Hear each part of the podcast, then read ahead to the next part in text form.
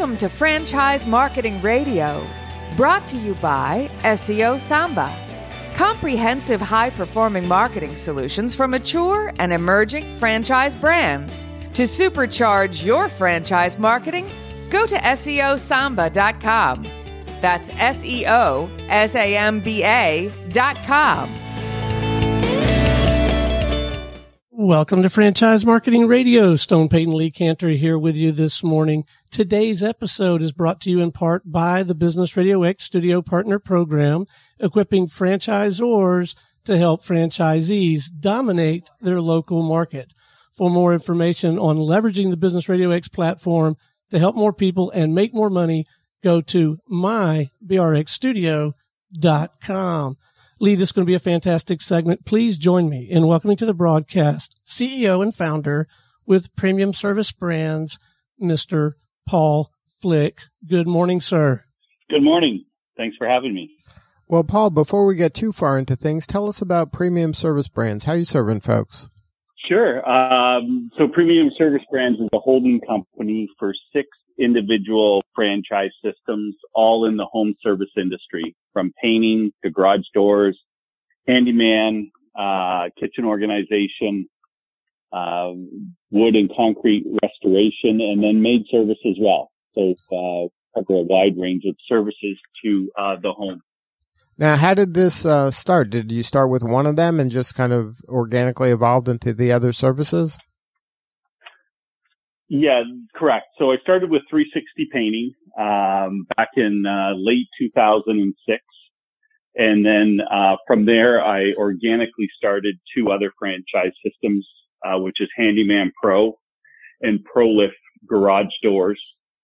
And then we've done three acquisitions as well, uh, which is MaidRight was our first one. Uh, second one was Kitchen Wise, and uh, the most recent one is Renew Crew. So it's been a combination of organic uh, growth and then growth through acquisition as well. Now, when you started um, in the business, did you always think that this is going to be a franchise empire you're building, or was it just like, hey, let me just get this painting thing going? No, always had the vision of uh, having multiple franchise brands uh, with the same end user. Um, so it was it was painting. I knew painting. I knew franchise uh, franchising at the time, but always had the vision that wanted multiple uh, brands so we could scale and leverage our end user, which is um, a middle to upper income single family homeowner. And once we had one service we were providing to that uh, end user, we're able to provide them additional services by cross selling and marketing to them. So once you crack the code on how to um, uh, reach and serve this uh, homeowner, then all these complementary services just organically makes sense. It's just part of the evolution of your company. Exactly. So if we, you know, happen to be painting your house, then you're somebody who will outsource and hire companies to provide services on your home. So if we've got a happy customer that's being serviced by 360 painting, that's typically a customer that's going to have another company clean their house or do handyman work around their house. So uh, we're able to, you know, leverage that customer uh, from one service and cross market and sell to them the other services uh, within our brands. And then that lowers the acquisition cost of a customer for the other brands. Absolutely. There was really no additional cost um, you know, to to get another service. So that does bring down your customer acquisition cost. Absolutely. And then for you as kind of the empire builder, are you looking always for these complementary services? Like I don't see like landscaping or pool. Uh, like are you looking for those other kind of maybe emerging franchises in those spaces so that you can add them to your portfolio? Yes, always. So we have two right now that we're looking at. Um, we just completed, as I said, Renew Crew, uh, I guess three weeks ago.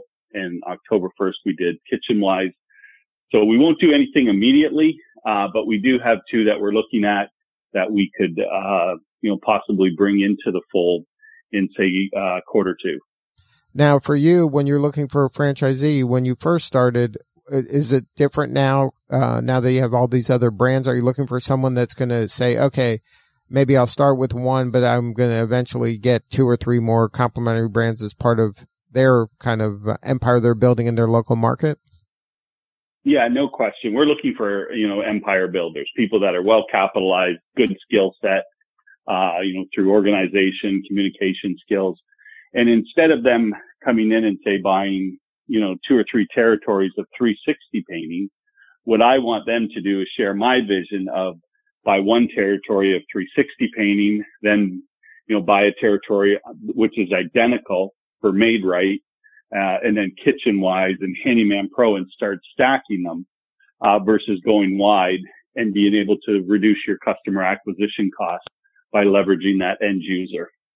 Now, is there a person that they're hiring kind of the boots on the ground to do the work? Is that same painter, the handyman? Like, are you able to use kind of no. the same? So these are totally, di- those employees are totally different? Yeah, they are. And either some of them are employees, some of them are 1099 contractors. Um, but they are different. They are very specific to their skill. So we've got, you know, cleaners that are just cleaning homes. We've got painters that just paint homes, handyman people that are doing the electrical or the plumbing or installation of flooring.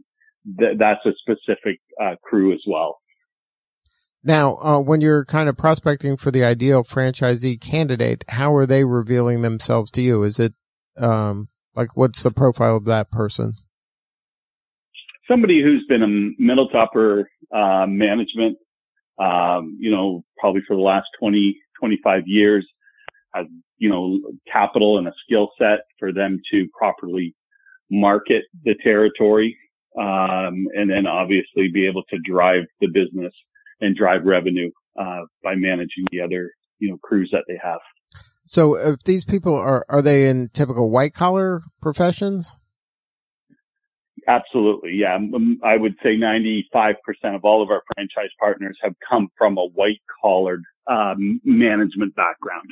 Now, how does your training work in terms of getting somebody that's been around an ecosystem of white collar folks to get more of the blue collar folks that are doing the actual labor in their market? Yeah. So we've got four weeks of training whenever we have a new franchise partner come on board. The first week is what we call onboarding. Uh, they're introduced to our vendor partners. Uh, they're obviously getting onboarded uh, onto our software platform.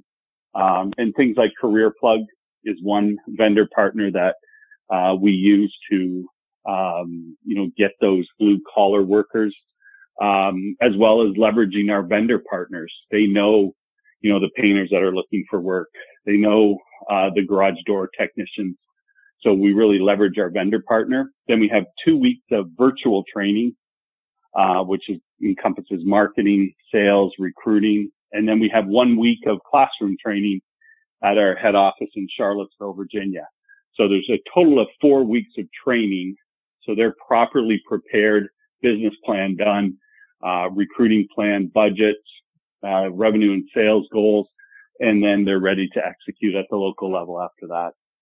Now, what's the biggest mental shift they have to go through when they are coming from this kind of, sometimes, you know, they're the, the big brand. They they work for a big company that with a you know a, a, logo that the world may know, and then they're going into this and they're kind of Bob the you know the painting guy. And how how does you help them make that shift to kind of reposition themselves in order to serve their local market?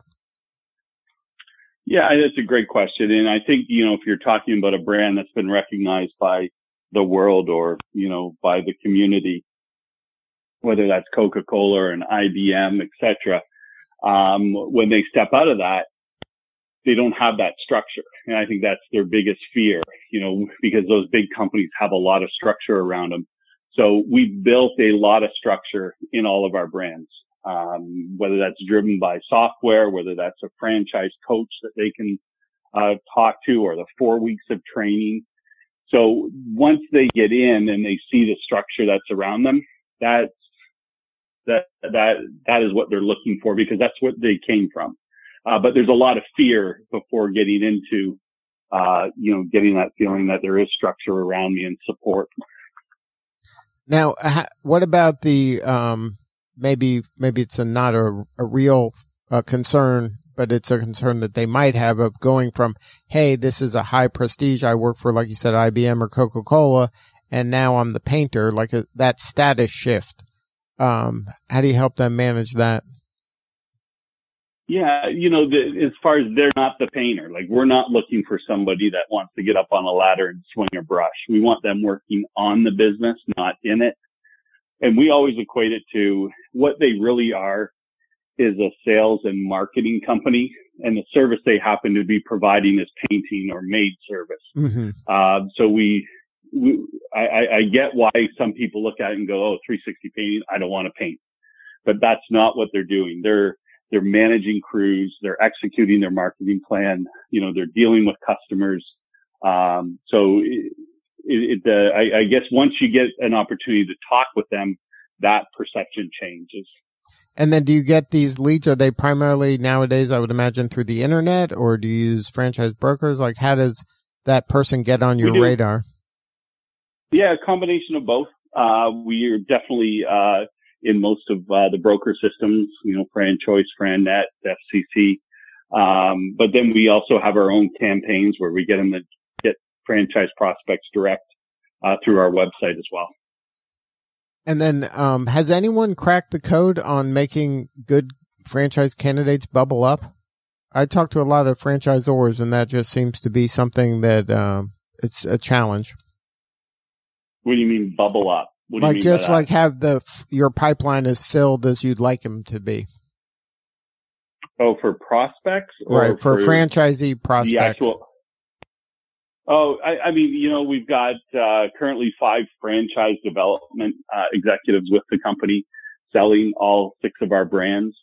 Uh, we could always be busier, um, but uh, we've got a great pipeline and I think I attribute that a lot to, you know, happy, successful franchise partners out there that have a good validation and, um, you know, we've got a good reputation for success with uh, franchise candidates.